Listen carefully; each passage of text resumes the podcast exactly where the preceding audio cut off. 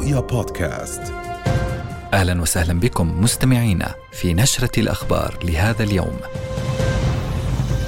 عدوان الاحتلال الإسرائيلي يدخل شهره الثالث، اتساع قصف المدن والمخيمات ومراكز الإيواء، وتحذيرات أممية من وضع كارثي. شهيد وجرحى في اقتحام لمخيم بلاطة، ومستوطنون يتهيئون لاقتحام الأقصى يوم غد برعاية رسمية والأردن يدين. توتر متواصل في جبهة جنوب لبنان وبيروت تعتزم رفع شكوى دولية غداة استشهاد جندي في غارة للاحتلال الإسرائيلي وفي نشرتنا أيضا وفي الربع الثالث تراجع معدل البطالة إلى 22.3% مقارنة مع الفترة ذاتها من عام 2022 واستكمالا لجهود الإجلاء قرب إعادة 110 أردنيين من قطاع غزة. أهلا بكم وإلى التفاصيل.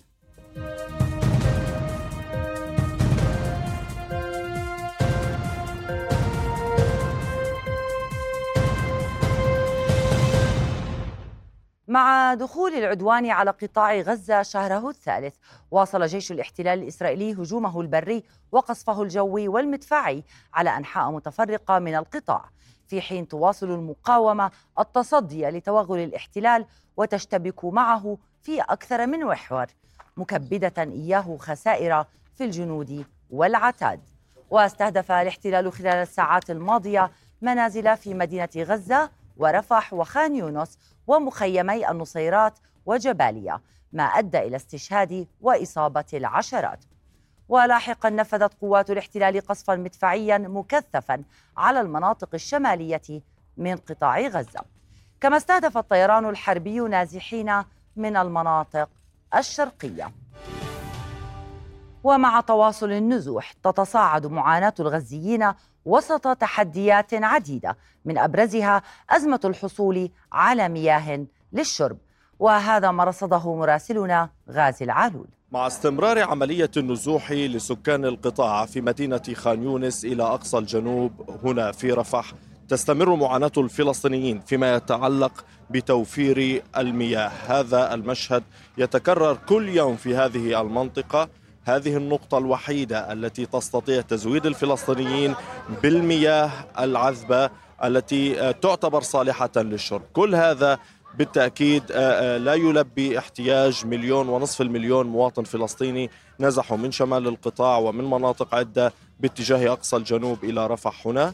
هذه الطوابير من الناس تقف هنا آه، انتظارا لدورها حتى تستطيع تعبئة جالون المياه أو زجاجات المياه الخاصة بالشرب. هنا تبدو الحياة صعبة بالنسبة لهم خاصة وأن كل مضخات المياه آه، لا تستطيع تلبية احتياج آه، آه، الفلسطينيين بالنظر إلى توقفها مع استمرار انعدام توفر الوقود الذي يلبي طبعا احتياج هذه المضخات من المياه. كل هذا بالتأكيد يتزامن مع استمرار حالة القصف وكذلك الحرب في كل أرجاء قطاع غزة بما فيهم هذه المنطقة أو هذه المحافظة مدينة رفح التي شهدت منذ بداية العدوان الكثير من الاستهدافات طالت منازل لمدنيين. عمليا هذه المنطقة تخدم أحياء عدة أو هذه النقطة من آه، مضخات المياه تخدم آه، أحياء عدة هنا في جنوب القطاع في رفح وهو الأمر الذي يفرض حالة من تكدس الفلسطينيين بطوابير على آه، هذه المنطقة. إلنا معاناة هذه صعبة معاناة صعبة جدا. بنعبي مية بنقعد ساعتين قبل ما نعبي نوق النية قنية مش لاقينا يا عمي. هو المي المالح هذا المية كل جميع أنحاء رفع بيجابوا منها. ومدينة خنيس كان فيها أنها حوز زي كنا زي كنا نصحى من الخمس الفجر نروح نروح على تنتين الظهر عشان نعبي قنية مية. كل مدينة رفع تيجي تعبي من هنا. وبدور زي ما أنت شايف. من من الخمس الفجر بيجي بصف دور بنضلنا أحيانا بتقطع لنا ساعتين بتقطع هي كمان. واحيانا بيجوا بيقطعونا بنجوب بيقطعوها. فيش مولدات. من أول يوم الحرب. من أول معناها من أول يوم في الحرب فيش مي ملح ما مي حلوة مي مالحه من عينين فيش مي مالحة. حتى مي مالحة ما في من كل ليله بتقول يجينا المي المالحة كل 20 يوم مرة. كل 20 يوم تجينا المي مالحة مرة. يا دوب يا دوب بنعبيها كم تجيش قوية. بنعبي قال نص قال صفر بتقطع المي بيعدوا علينا جاي. فيش بقول لك فيش سولار فيش حاجة. يبقى التساؤل لدى الفلسطينيين آه، في آه، جنوب القطاع وفي كل المناطق إلى متى ستستمر هذه المعاناة التي يعيشونها منذ أكثر من شهرين. غازي العلول رؤيا قطاع غزة. ومع احتدام القتال على الأرض أعلنت المقاومة الفلسطينية استهدافها 12 آلية للاحتلال في بيت لاهيا شمالي القطاع وقنص ستة جنود شرق خان يونس كما قصفت المقاومة قوات الاحتلال في موقع إسناد صوفا العسكري ومستوطنتي مفتاحيم ونير إسحاق برشقات صاروخية. وأيضا استهدفت قوات متوغلة في خان يونس بوابل من قذائف الهاون. وفي وقت سابق استهدفت المقاومة منزلا تحصن فيه جنود الاحتلال بقذيفة أفراد وأسلحة رشاشة ودمرت دبابة بقذيفة الياسين 105 في خان يونس. زعمت حكومة الاحتلال العثور على أحد أكبر مخازن الأسلحة قرب مدرسة في غزة فيما أعلن جيشها أنه يخوض مواجهات شرسة مع المقاومة في غزة ويحاصر خان يونس. ويدعي جيش الاحتلال أنه قصف 250 هدفا في غزة بما في ذلك مواقع إطلاق صواريخ. من جهتها ذكرت إذاعة جيش الاحتلال أن المناورة البرية شمالي غزة وجنوبها ستستمر لشهر إضافي وفقا لتقدير المنظومة الأمنية. وفي السياق أعلن الاحتلال مقتل عشرة ضباط وجنود في المعارك الدائرة في القطاع خلال الساعات الأربع والعشرين الماضية ليرتفع عدد قتلاه منذ السابع من أكتوبر إلى أربعمائة وعشرة من بينهم خمسة وثمانون ضابطا وجنديا منذ بداية العملية البرية. وفي مخيم بلاطة في محافظة نابلس استشهد شاب وأصيب آخرون من بينهم سيدة برصاص قوات الاحتلال الإسرائيلي أثناء اقتحامها للمخيم. مراسل رؤيا أفاد بأن قوات الاحتلال حاصرت منزلا في المخيم ودفعت بتعزيزات عسكرية نحو الموقع وسط مواجهات مع فلسطينيين. وفي وقت سابق اقتحمت قوات خاصة مخيم الدهيشة في مدينة بيت لحم ما أسفر عن إصابة ثلاثة فلسطينيين وصفت جراح أحدهم بالخطيرة. الصبح إحنا صاحيين من النوم ما عديت له الباب عندنا بفكع أطلع مين هم جيش. ضلوا مطلعين دغري على الدرج ضلوا مطلعين اقتحموا الدار كلياتها كسروها لو علي المطلوب نط على دارنا. لو طلعوا بوجهه مسكوه. مسكوه كسروه من الكتل. صاروا يضربوا فيه ضرب ضرب ضرب. شحطوه على الدرج ضلوا منزلين فيه. نزلوا حطونا بغرفه أنا وياه. تحقيق تحقيق. ضرب ضرب هو وياه. مسكوه. بعدين شحطوه حطوه؟ على الجيب. بعد ما كسروا الدار وقرأبوا الأولاد. وهذول انسحبوا ينضم إلينا من مدينة نابلس مراسلنا حافظ أبو صبرة ومن رام الله أسير سليمان. أهلا بكما وأبدأ معك حافظ. ما أبرز التطورات شمال الضفة الغربية حصيلة الشهداء والإعتقالات اليوم؟ نعم لنا يعني ثلاثة شهداء خلال هذا اليوم أو حتى أربعة شهداء. هناك شهيد رابع ارتقى متأثر بجراحه في مدينة طول كرم شمال الضفة الغربية إضافة للمشتبك عبد الناصر الرياحي الذي نعته كتيبة بلاطة شباب أو لواء الثأر والتحرير التابعة لكتائب شهداء الأقصى في مخيم بلاطة والذي ارتقى خلال تصديه لاقتحام قوات الاحتلال للمخيم في وقت مبكر من صبيحة وظهر هذا اليوم. هذا الاقتحام الذي قال بيان الكتيبة بأنه استطاع من خلاله الاحتلال خلال اعتقال واحدا من أشرس مقاتليها وهو الشاب علي عودة بعد أن حوصر داخل منزله وأن نفذت ذخيرته وتم التحقيق معه والاعتداء عليه داخل منزله قبيل اقتياده إلى معسكر حوارة إلى الجنوب من المدينة. هذا الاقتحام يأتي في سياق سلسلة الاقتحامات المتواصلة في مناطق شمال الضفة الغربية المحتلة والتي كان آخرها في بلاطة وقبل ذلك بساعات في مدينة طوباس بالتحديد في مخيم الفارعة وفي بلدة طمون حيث ارتقى طفل في السادسة عشر من عمره في بلدة طمون خلال المواجهات التي اندلعت بالتزامن مع الاقتحام في ساعة مبكرة من صباح هذا اليوم. أما في مخيم الفرعة فكان الفلسطينيون يتصدون من المقاومين لهذا الاقتحام الذي نفذته القوات الإسرائيلية في المخيم في عدد من الأزقة وكانت يعني تريد اعتقال عدد من من تدعي أنهم مطاردين لديها. وكان هناك اشتباكات مسلحة خاضتها كتيبة طوباس آه، التابعة لسرايا القدس الذراع العسكرية لحركة حركة الجهاد الإسلامي. وعلى إثرها استشهد أحد مقاتلي الكتيبة وفقا لبيان صادر عنها نعت خلاله الشهيد والشهيد الطفل عبد الرحمن عابد من قرية طمون. إذا عدد الشهداء في كل يوم يكون آه، آه، ما بين ثلاثة وأربعة. هذا يؤكد على أن الاحتلال مواصل في جرائمه بحق مناطق شمال الضفة الغربية. بالتحديد المخيمات حيث أن قوات الاحتلال يعني تمارس عمليات الاقتحام والمداهمة والاجتياح لمخيمات شمال الضفة الغربية على مدار الساعة والليل والنهار بعد جنين الليلة الماضية. اليوم صباحا مخيم الفارعة ومن ثم بلاطة العيون آه، يعني تترصد ما الذي سيجري خلال الساعات المقبلة في ظل أن هناك العديد من المواقع التي يهددها الاحتلال. بلاطة وجنين والفارعة مرة أخرى وهناك طول كرم ونور شمس في مدينة طول كرم ومدينة قلقيلية التي دخلت خط آه، استهدافات الاحتلال خلال الأسابيع الأخيرة بعد اغتيال اثنين من أبرز مقاتلي كتائب شهداء الأقصى في المدينة يوم أمس صباحا بعد اشتباك مسلح دار آه، نعم بين حافظ. الشابين وقوات الاحتلال الخاصة التي اقتحمت المدينة يعني الأوضاع آه، في شمال الضفة الغربية بدأت تتعقد أكثر في ظل استمرار الإغلاقات وهذا يتزامن كل هذه الأحداث تتزامن مع إلغاء قبل قليل صدر آه، خبر من وسائل الإعلام العبرية يتحدث عن إلغاء الجلسة ال- ال- العاجلة لمجلس ال- الوزاري العسكري والأمني والسياسي المصغر للاحتلال. هذا الاجتماع الذي كان من المفترض أن يعقد بعد نصف ساعة من الآن لمناقشة الضغوطات الأمريكية فيما يتعلق بإدخال المساعدات الإنسانية إلى قطاع غزة نعم والنقود أيضا. حافظ. ال- الاجتماع ألغي وفق المصادر العبرية لنا نتيجة لخلافات كبيرة بين أعضاء هذا المجلس من وزراء حكومة الاحتلال. نعم أرجو أن تبقى معي حافظ أبو صبرة وأنتقل إليك أسيل سليمان من رام الله هناك أنباء عن عمليتي إطلاق نار في الخليل ما المعلومات التي توفرت لديك حتى اللحظة؟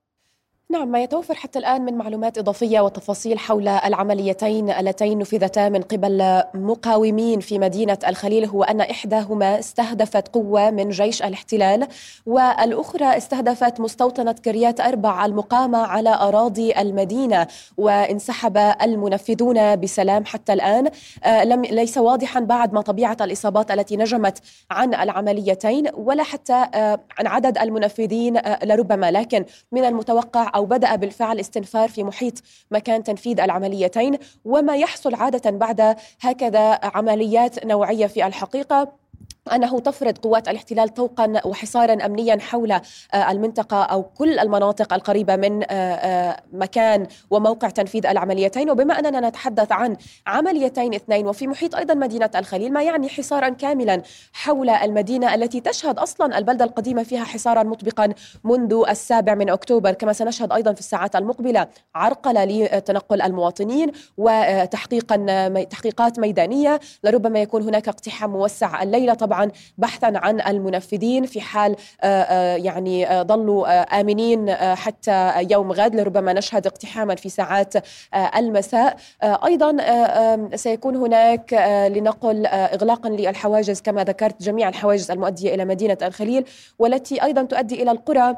والطرق الفرعية من المنطقة. مع كل محاولات قوات الاحتلال منذ السابع من أكتوبر لفرض طوق أمني شديد حول الضفة الغربية ومنع هكذا عمليات إلا أن المقاومين في كل مرة يجدون سبيلا لتنفيذ هذه العمليات. ورصدت قبل أيام بالفعل قرابة 300 عمل مقاوم مسلح واشتباك أيضا من ضمنها العمليات الفدائية أيضا مع قوات الاحتلال منذ السابع من أكتوبر لوحده. هذا يعني فشل منظومة الاحتلال الأمنية في احتواء الضفة الغربية أو السيطرة عليها كما كانت تهدف منذ آه، السابع من أكتوبر. ما يعني أن تقديرات الاحتلال ستشير بعد هذه العملية وتتالي آه، آه، طبعا هذه العملية هي أول عملية تلحق عملية القدس التي آه، آه، قتل فيها آه، أربع أو أربعة مستوطنين على الأقل وأصيب آخرون إذا تأتي بعدها عملية الخليل اليوم وهي مزدوجة. لا نعلم بعد إذا كانت إذا كان المنفذون هم أنفسهم أم أنها نفذت بالتزامن. عمليتين تمتا بالتزامن مع بعضهما في مدينة الخليل. ولكن يعني المنظومة الأمنية للاحتلال سيكون لديها أسئلتها وستساءل من قبل الحكومة الإسرائيلية بأنه لا يوجد سيطرة كافية على الضفة الغربية ولربما ستطرح مزيدا من التعزيزات وستدفع بمزيد من التعزيزات في محيط آه، المدن الجنوبية الخليل وبيت لحم. أيضا بيت لحم تجدر الإشارة إلى أنها أيضا شهدت عمليات اشتباك عديدة في الأسابيع الماضية وإطلاق نار على نقاط تابعة لقوات آه، الاحتلال. هذا من جهة. من جهة أخرى أيضا كل هذه العمليات الفدائية هي رد فعل طبيعي لما يحدث بشكل يومي وتضييقات مستمرة للاحتلال على الأسرى من جهة وعلى المواطنين بشكل باتجاه آخر من تنقل وحياة آه، آه، يعني عادية وما إلى ذلك. أربعة شهداء شيعوا اليوم في الضفة الغربية شهيدين آه، نعم، في طوباس جنوب طوباس وشهيد في طول كرم آخر في بلاطة وكما ذكرت شهيد في طول كرم متاثرا بجراحه قبل أسبوعين. نعم شكرا لك أسيل سليمان. مراسلتنا كنت معنا من مدينة رام الله. يتهيأ مستوطنون لإقامة مسيرة استفزازية في البلدة القديمة في مدينة القدس المحتلة يوم غد وسط دعوات فلسطينية للتصدي لها. وقد أدان الأردن هذه الخطوة محملا حكومة تل أبيب كامل المسؤولية عن تبعات هذا التصعيد الخطير الذي يتزامن مع الحرب العدوانية على قطاع غزة. مع دخول المسجد الأقصى المبارك الشهر الثالث من الحصار. أصدرت شرطة الاحتلال قرارها بالسماح لمسيرة المستوطنين في بلدة القدس القديمة بالتزامن مع ما يسمى بعيد الأنوار. بحسب المخطط ستنطلق المسيرة من باب العامود باتجاه شارع الواد وصولا إلى حائط البراق. سيحاول المستوطنون اقتحام المسجد الأقصى بحسب دعوات علنية لأداء طقوس العيد داخل باحات الحرم. فيما سيكون الأقصى بساحاته وأروقته خاليا من التواجد العربي. نتيجة منع الاحتلال المقدسيين من الرباط والصلاة في الحرم القدسي الشريف. يعني هذا بعدا عنصريا أن يكون هناك إغلاقا للمسجد الأقصى المبارك الذي هو ملك للمسلمين في وجه المؤمنين المسلمين في الوقت التي الذي تفتح به أبواب القدس وشوارع القدس للمستوطنات، هذا شكل من أشكال العربدة السياسية آه، هو شكل من أشكال الاستعراض. آه، نتنياهو وبن غفير والحكومة الإسرائيلية المتطرفة تريد أيضا إلى جانب هذا الدمار وهذه الإبادة التي تمارسها في قطاع غزة إلى أن يكون هناك حربا دينية بطبيعة الحال وبالتالي تجر المنطقة إلى حرب إقليمية. قد تبدأ ولا نعرف أين آه، نهايتها. المستوطنون وعبر بيان رسمي لهم وصفوا دائرة الأوقاف الإسلامية في مدينة القدس والتي تدير المسجد الأقصى لصالح الوصاية الأردنية الهاشمية بالنازية. مطالبين بطردها واستئناف السيطرة اليهودية الكاملة على المسجد الأقصى. وهذا يقع ضمن المساعي الخطيرة لفرض السيطرة الصهيونية الكاملة على الأقصى في ظل استمرار محاولات تقسيمه زمانيا ومكانيا. يعني أنا أعتقد بأن هذا هو بمثابة إعلان حرب آه على يعني آه، علينا كفلسطينيين وعلى وعلينا كمسلمين وبالتالي لم يكن هناك تحركا من منظمة المؤتمر الإسلامي وأيضا من الجامعات العربية ومن الدول التي تحترم. إذا بقي هناك دول تحترم حقوق الإنسان بأن لا يكون هناك سبيلا للمستوطنين هؤلاء يعني مستوطنين متطرفين آه، لديهم يعني عقيدة توراتيه محرفة. يمكن أن يؤدي ذلك إلى يعني إشعال المنطقة برمتها وأقصد هنا يعني الحرب الدينية. يعد بيان الجماعات الاستيطانية سابقة خطيرة في مدينة القدس سيما وأنهم يطالبون شرطة الاحتلال بفتح كافة أبواب المسجد الأقصى لاقتحامات المستوطنين ردا على الحرب في قطاع غزة وليس باب المغاربة فحسب.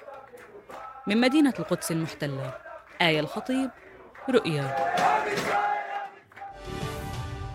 منذ السابع من تشرين الأول أكتوبر الماضي يصارع الأسرى الفلسطينيون للبقاء على قيد الحياة في سجون الاحتلال وسط تضييق الخناق عليهم من قبل مصلحة السجون ومنعهم من أبسط حقوقهم الإنسانية في تلقي العلاج والرعاية الصحية أو حتى السماح لذويهم بزيارتهم. قد يكون النداء الأخير. أحد عشر أسيرا على الأقل يناضلون للبقاء أحياء بعد سنوات من الإهمال الطبي المتعمد والقتل البطيء من قبل إدارة السجون. السرطان وأمراض فتاكة مزمنة أخرى حبيسة جدران السجن مع الأسرى الذين لا معلومات لدى عائلاتهم عنهم أو عن وضعهم الصحي خاصة بعد السابع من أكتوبر.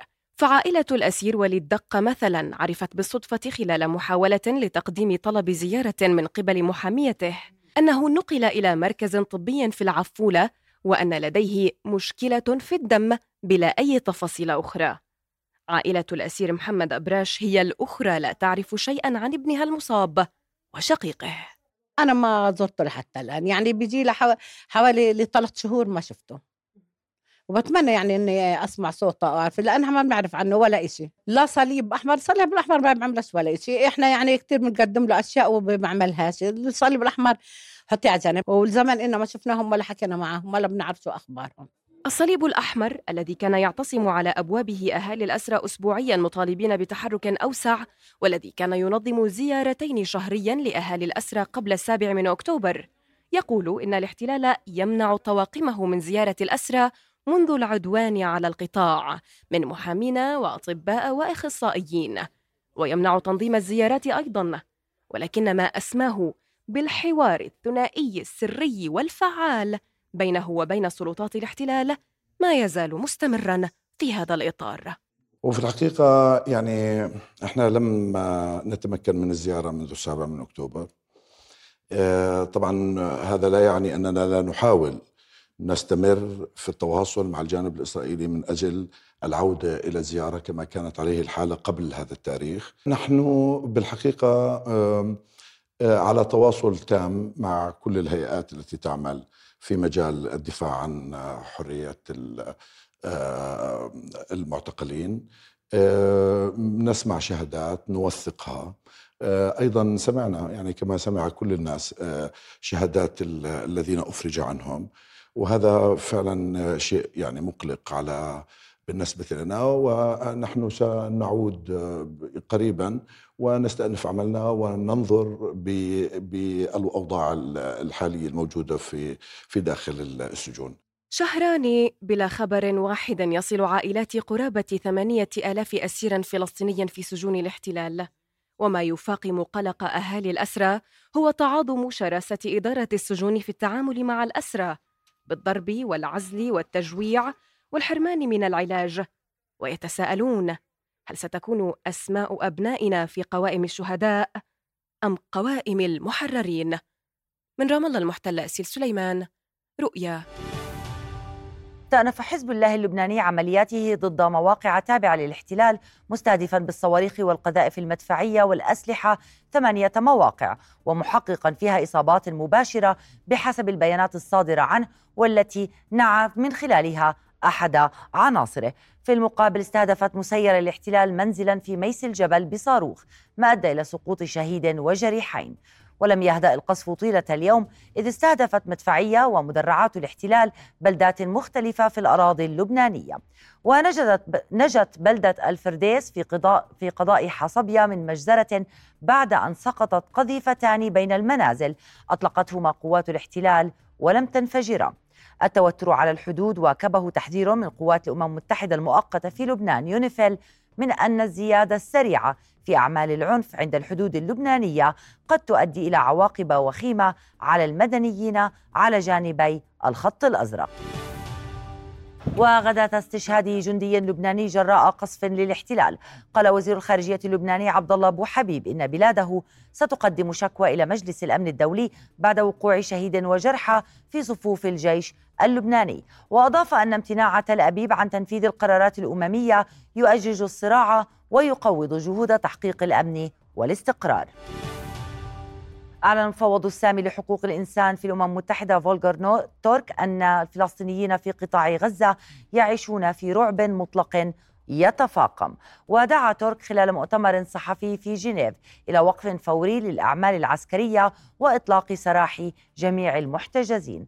وأكد أن الوضع الإنساني كارثي في غزة مشيرا إلى مخاطر متزايدة بوقوع جرائم فظيعة من إبادة وجرائم في حق الإنسانية وجرائم حرب. وافق مجلس النواب الأمريكي بأغلبية 311 صوتا مقابل 14 صوتا على مشروع قانون ينص على أن معاداة الصهيونية هي معاداة للسامية. في خطوة بالغة الخطورة تهدف إلى تقييد حرية الرأي والتعبير فيما يتعلق بانتقاد حكومة الاحتلال الإسرائيلي وممارساتها تجاه الفلسطينيين وحقوقهم. هل يعقل أن يعادي سام نفسه؟ نعم بحسب ما تطرحه الصهيونية وأذرعها عبر احتكار مصطلح معاداة السامية من خلال محاولاتها المتواصلة للمساواة بين مفهومي معاداة الصهيونية ومعاداة السامية والخلط بينهما وهذا ما مرره مجلس النواب الأمريكي مؤخرا لإضفاء شرعية على دعم حكومة الولايات المتحدة المطلق لكيان الاحتلال المسمى بإسرائيل رغم أن هذه القضية ليست جديدة إلا أن التصويت لصالح هذا القرار من قبل مجلس النواب الأمريكي في وقت يشن فيه الاحتلال الإسرائيلي عدوانا وحشيا على غزة والفلسطينيين. يتماهى مع السياسة الأمريكية بالدعم المطلق لتل أبيب وسعيها لتبرير ذلك داخليا وخارجيا وتقييد حرية الأمريكيين الذين ينتقدون هذا الدعم. لكن حتى قبل الحرب الأخيرة كانت هذه القضية مثار جدل فتعريف ما يسمى بالتحالف الدولي لإحياء ذكرى الهولوكوست الذي يحدد بعض أشكال معاداة الصهيونية على أنها معاداة للسامية لا يترك مساحة كافية لانتقاد تل أبيب وهو ما يحاول كيان الاحتلال تكريس اعتماده لدى الدول والمؤسسات مثل ما اعتمده الكنيست في العام 2022 منظمات دولية من ضمنها منظمة العفو الدولية وهيومان رايتس ووتش حذرت الأمم المتحدة في نيسان الماضي من اعتماد هذا التعريف المثير للجدل. وقالت بكل صراحة ووضوح إن هذا التعريف يستخدم بغية تصنيف بعض الانتقادات لسياسات حكومة تل أبيب أو مناصرة حقوق الفلسطينيين على أنها معادية للسامية. جدل ما قبل السابع من أكتوبر حول هذا التعريف. قد يبقى جدلا لجهة من يعتبر من العرق السامي وهو ما ينسب إليه العرب وبعض اليهود ولاستخدامات هذا المصطلح السياسية. لكن تبنيه بعد هذا التاريخ يهدف إلى تبرير الإبادة الجماعية والتهجير القسري والمجازر التي يمارسها كيان الاحتلال تجاه الفلسطينيين وإسكات شعوب العالم عن فتح ما يرونه بوضوح اليوم حول الاحتلال الإسرائيلي وبالتالي قمع مطالبهم بالحرية لفلسطين. في عالم المال والأعمال قراءة في معدلات البطالة في الأردن. مع حمدان عايش إليك حمدان. شكرا لنا.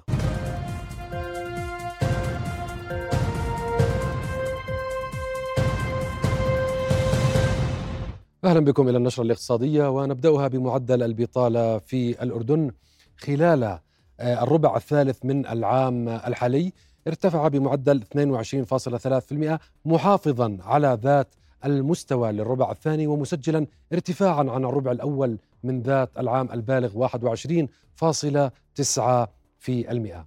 وبالمقارنة مع الربع الثالث من العام الحالي فإن معدل البطالة سجل تراجعا بنسبة بلغت 3.4 في المئة بحسب تقرير لدائرة الإحصاءات العامة. وبالتفاصيل فإن معدل البطالة عند الذكور سجل تراجعا خلال الربع الثالث من العام الحالي ليصل إلى 19.8% كما نلاحظ في 2023 مقابل انخفاض بشكل أكبر للإناث ليبلغ 31.7% في في 2023 بالمقارنة مع الربع الثالث من العام الماضي. وحسب المستوى التعليمي أشارت النتائج أن 57.6% من إجمالي المتعطلين هم من حملة الشهادة الثانوية فأعلى خلال الربع الثالث من العام الحالي. فيما بلغت نسبة المتعطلين ممن مؤهلاتهم أقل من الثانوية 41.8 في المئة مسجلة ارتفاع عن ذات الفترة من العام الماضي. وعلى مستوى المحافظات فقد سجلت أو سجل أعلى معدل للبطالة في محافظة معان بنسبة وصلت إلى 27 في المئة حيث كانت محافظة المفرق الأعلى خلال الفترة ذاتها من العام الماضي. وأدنى معدل بطالة خلال الربع الثالث من هذا العام سجل في محافظة العقبة بنسبة وصلت إلى 18.1 في المئة بعد أن كانت مأدبة في ذات الفترة من العام الماضي. للحديث أكثر عن معدلات البطالة التي سجلت أو سجلت مؤشرات إيجابية في الربع الثالث من العام الحالي ينضم إلينا عبر الهاتف رئيس مركز بيت العمال حمادة أبو نجمة. أهلا بك سيدي. يا هلا مساء الخير. بداية كيف تقرأ معدل البطالة في الربع الثالث مقارنة مع الربع الثالث من 2022 شكرا لكم. أنا أفضل يعني أن نقارن بين الربع الثالث والربع الثاني من هذا العام.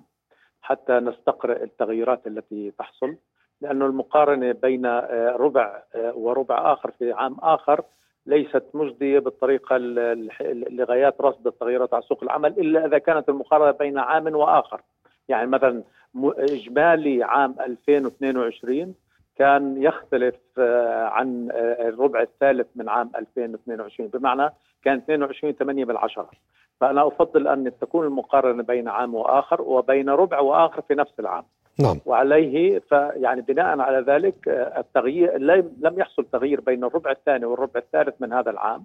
الربع الثاني اللي انتهى في شهر 6 الماضي كان 22 و3 بالعشرة معدل البطالة. ونحن الآن في, في الربع الثالث وهو اللي انتهى في شهر أيلول الماضي كان أيضا حسب تقرير اليوم يشير إلى 22 و3 بالعشرة ما يهمنا بهذا الأمر بأن معدل البطالة مستقر نسبيا خلال هذا العام وحتى مع بالمقارنة مع العام الماضي عندما م. نتحدث عن الفارق البسيط 22 و8 بالعشرة في نهاية 2022 ونحن الآن في 22 و3 بالعشرة يعني هذا الأمر أن هناك استقرار التغيرات طفيفة جدا وهذا يؤشر إلى أن استحداث فرص العمل الذي كنا نأمل به خلال هذه الفترة وبالتحديد خلال عام 2023 بالاستناد إلى خطة التحديث الاقتصادي لم يتحقق. بما معناه أنه لو تحققت المائة ألف فرصة عمل كما دعت إليه خطة التحديث الاقتصادي سنويا مائة ألف فرصة عمل. فكنا سنصل إلى حوالي أقل من 20% إلى معدل بطالة أقل من 20% لماذا لم تتحقق سيد حمادة؟ للأسف يعني واضح أنه يعني يبدو أنه لسنا جاهزين الآن لتعافي اقتصادي حقيقي يعود بنا على الأقل إلى المعدل الذي كان سائدا قبل الجائحة وهو 19% في نهاية 2019 كمعدل بطالة نعم. وهذا الرقم الذي يعني يعطينا مدلول بأن التعافي الاقتصادي الذي تم المفروض أن يتم. عادنا إلى تلك المرحلة. ورغم أنها كانت في عام 2019 معدل بطالة عالي جدا يعني نعم. مقارنة مع السنوات اللي ما قبل ذلك. نعم. ولكن هذا يؤشر إلى أنه لم تتحقق أول خطوة من خطوات خطة التحديث الاقتصادي وهي تحقيق 100 ألف فرصة عمل خلال 2023 نامل العام القادم أن تتحقق هذه الغاية وهذا الهدف. ولكن هذا الأمر بحاجة إلى مراجعة حقيقية لخطة التحديث الاقتصادي نعم لأن لنتعلم درسا من سيد حمادة يعني هناك أيضا نسبة انخفاض البطالة لدى الإناث أعلى من الذكور. لماذا برأيك؟ هذا الأمر هو نسبي يعني بما معناه الانخفاض هو طفيف والارتفاع اللي حصل أيضا طفيف سواء بالنسبة للذكور أو الإناث. هذه التغيرات لها ارتباط عادة بتكون بالمواسم. قد يكون هناك يعني تخرج في فئة معينة من الناس ترتفع البطالة بين الإناث أو بين الذكور. وبنشوف إحنا هذا التغيير متواتر يعني بين فترة وأخرى. الإجمالي إذا بنلاحظ المرأة معدل البطالة بين الإناث لا يقل دائما عن 30% 30% وهذا رقم تقريبا شبه مستقر على مدار السنوات الماضية. وطبعا أكيد هذا رقم كبير يعني بالنسبة لنسبة الإناث. نعرف إحنا الإناث يتميزنا في معدل البطالة بأنهم أغلبهم يعني جامعيات. يعني ما يقرب من 80% من الإناث المتعطلات هم جامعيات. هذا بيعني إنه لدينا قضية مرتبطة بمخرجات التعليم. وبنشوف المواسم التعليم والتخريج ولها لها أثر في الارتفاع والانخفاض. نعم. طيب ماذا تتوقع للربع الرابع بعد العدوان على غزة وخاصة أن منظمات عمالية حذرت من فقدان نحو 20 ألف شخص وظيفته مع نهاية العام إثر المقاطعة. يعني أنا أعتقد أن المقاطعة لن تؤدي إلى هذا يعني إلى فقدان هذه الوظائف بهذا الحجم الكبير. قد يكون لها بعض التأثير ولكن أعتقد إنه ليس من من من صالح سوق العمل تضخيم هذه المشكلة بهذا الشكل. يعني أنا أعتقد إنه الدعوة إلى وقف المقاطعة هذه يعني لها أسبابها السياسية ولكن لا يجوز استخدام يعني بيانات ومعدلات البطالة وسياسات البطالة للتأثير في في العامل السياسي. ولهذا السبب أقول بأنه التأثير قد يكون هناك تأثير ولكن ليس بالحجم الكبير الذي يدعيه البعض. بنعرف إنه إحنا المؤسسات اللي تم مقاطعتها صحيح بعضها يستخدم عمالة بكثافة ولكنها أغلبها تستخدم العمالة المؤقتة أو اللي تعمل بساعات جزئية ولهذا السبب يعني الاستقرار في العمل هو بطبيعة الحال يختلف عن طبيعة المؤسسات التي تستخدم نعم, نعم سيدي. بشكل سريع توقعاتك ل 2024 لنسبة البطالة والتحديات الاقتصادية بشكل سريع لو سمحت. أنا أعتقد إنه حتى نهاية هذا العام سيبقى الاستقرار في الرقم اللي إحنا فيه حاليا مع إمكانية حدوث تغير بسيط. العام القادم إذا لم تعالج مشكلة الاختلالات اللي حصلت أو التي تبينت خلال هذا العام فيما يتعلق بخطط التحديث الاقتصادي فسيبقى المعدل كما هو.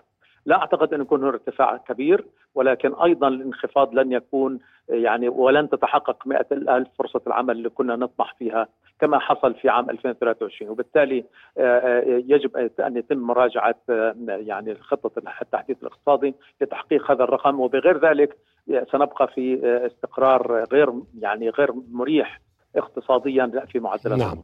رئيس مركز بيت العمال حمادة أبو نجبة كنت معنا عبر الهاتف. شكرا جزيلا لك. في مبادرة لتمكين كبار السن وتعزيز دورهم في المجتمع قدمت جمعية حماية الأسرة والطفل بالتعاون مع الجمعية الألمانية دورات مجانية لتدريب 1800 من كبار السن في مجال الحرف اليدوية. وفي ختام الورشات افتتح المنظمون معرضا للسيدات المستفيدات من مشاريع التدريب بحضور المدير الإقليمي في الشرق الأوسط للجمعية الألمانية لتعليم الكبار السيدة باربارا هوست. ويعد المعرض منصة لعرض وبيع منتجات السيدات الناتجة عن تلك الدورات التدريبية ومساعدتهن في تلبية احتياجاتهن ومساعدة أسرهن. معرض اليوم جاء بمشاركة السيدات اللي أقام مشاريع لتجفيف وعمل المنتجات الصيفية في نهاية الموسم لتخزينه لفترة الشتاء وتسويقه. ونبحث عن أسواق لهذه المنتجات والحقيقة مستمرون في التدريب في العام المقبل وسنزيد من عدد المستفيدات والمستفيدين بإذن الله تعالى. عندي مشروع مطبخ إنتاجي منتنا من زراعتنا. طبعا أخذت برنامج تعليم الكبار مع جمعية حماية الأسرة واستفدت من خلاله كثير وكملت مشروعي وحاليا إن شاء الله عم بكمل مشروعي وبطور فيه وبشتغل بالبيت زيتون مكدوس ألبان أجبان يعني هاي كلها تشمل منتجاتي إن شاء الله بالبيت.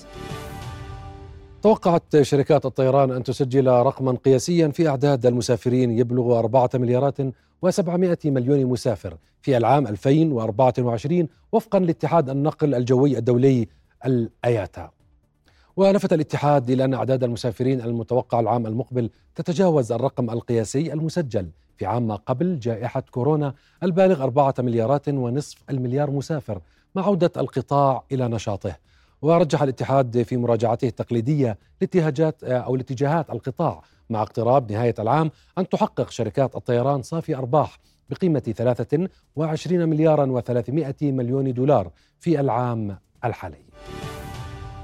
في إطار برنامج أطلقته السعودية بهدف تنويع اقتصاد أكبر مصدر للنفط في العالم أعلنت الرياض أنها ستمنح إعفاءات ضريبية لمدة 30 سنة لكل شركة متعددة الجنسيات تقيم مقرها الإقليمي في داخل السعودية. ويأتي الإعلان قبل أقل من شهر من الموعد النهائي المحدد في الأول من كانون الثاني يناير 2024 للشركات الأجنبية لفتح مقر إقليمي لها في المملكة تحت طائلة المخاطرة بخسارة عقود حكومية. فيما توقعت السعودية عزا في موازنتها بنسبة 1.9% من الناتج المحلي الإجمالي في العام المقبل ما يعكس ارتفاع الإنفاق وانخفاض عائدات النفط وذلك بعد عام واحد من تسجيل المملكة الخليجية الثرية. أول فائض في الميزانية منذ نحو عقد في أعقاب الحرب الروسية على أوكرانيا الذي أدى إلى قفزة كبيرة في أسعار النفط. إلى هنا نصل إلى نهاية أخبار الاقتصاد. عودة إليك لنا شكرا حمدان.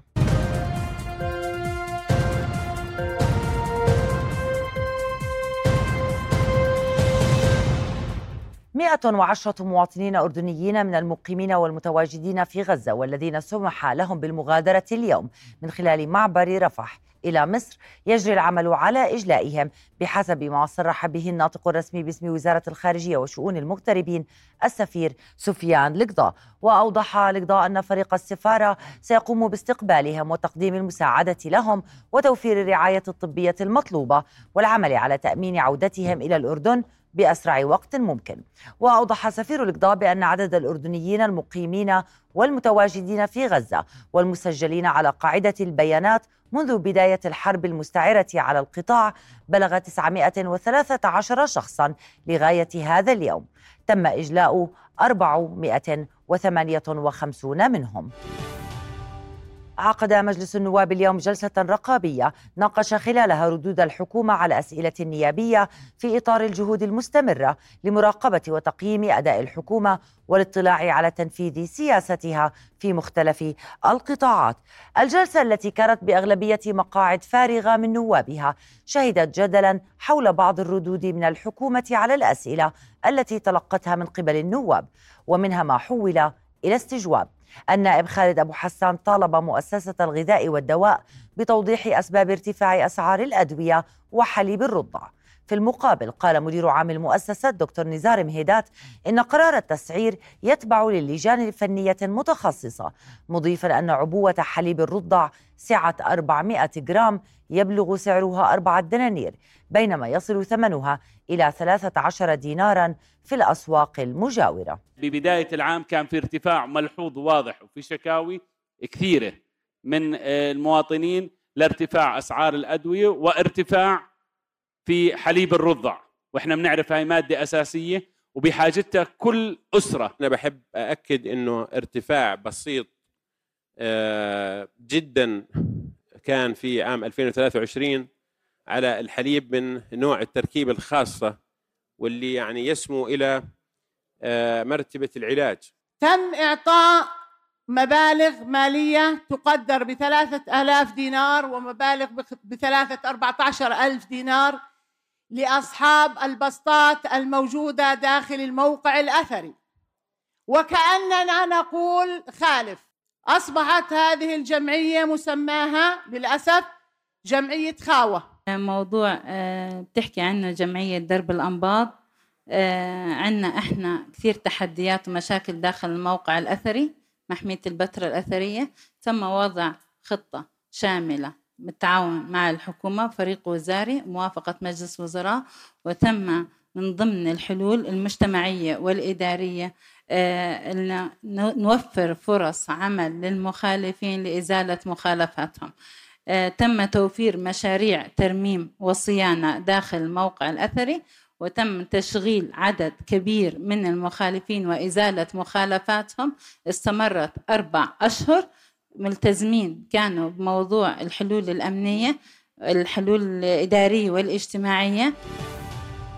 خلال جولة تفقدية في مدارس مهنية وثانوية في الطفيلة أعلن وزير التربية والتعليم الدكتور عزمي محافظة عن عشر مدارس قيد الإنشاء في المحافظة لافتا إلى سعي الوزارة للتخفيف من نسبة المدارس المستأجرة والبالغة نحو 20% على مستوى المملكة.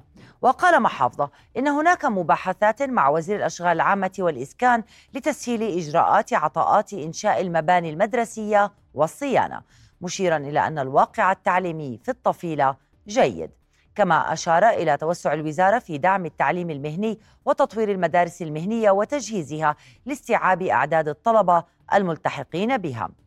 بدوره أكد رئيس مجلس محافظة الطفيلة فايز السفاسفة أن المجلس خصص مليونا ومائة وسبعين ألف دينار العام الماضي لصيانة المدارس وشمولها بالتدفئة. سررت بالواقع التربوي الذي طلعت عليه في المحافظات باستثناءات قليلة جدا وغير غير لا تذكر يعني. كان الواقع التعليمي جيد من حيث المدارس بنيتها من حيث التعليم انتظام الطلبة كل هذا كان في مستوى الطموح وأنا مسرور. واطلعنا على الدرس المهنية أيضا يعني أنا زرت معظم إن لم يكن كل المدارس المهنية في الطفيلة.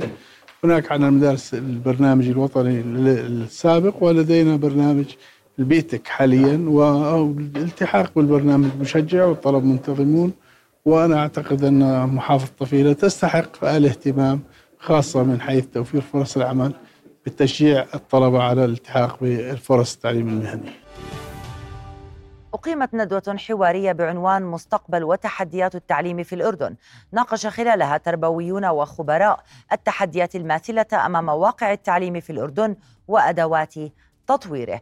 المشاركون ناقشوا جملة من التحديات التي تتمثل بتفضيل الشهادات على المهارات وضعف البيانات المدرسية وشح الموارد المالية إضافة إلى الفجوات المتوسعة بين مدارس المدن والقرى والفجوة بين الذكور والإناث. هناك مجموعة من التحديات المتعلقة بالتفضيلات الموجودة في المجتمع. نحن لازلنا مجتمعا يفضل الشهادة على المهارات في حين أن ما هو مطلوب هي المهارة وليس الشهادة. ثانيا نظامنا التعليمي أيضا لا زال مكبلا نتيجة العوامل الثقافية والاجتماعية بالحفظ والاستظهار آه، مقابل آه، ما يجب أن نركز على التساؤل والاستكشاف. آه، أيضا لدينا تحديات تتمثل بحالة التوتر القائمة بين الحداثة وبين التطوير. لدينا مجموعة من التحديات تتعلق بالفجوة القائمة في نظامنا التعليمي لا سيما في نوعية التعليم بين المدارس العامة والخاصة وأيضا بين المدن بين المدن والقرى. ختام نشرتنا الإخبارية بأمان الله.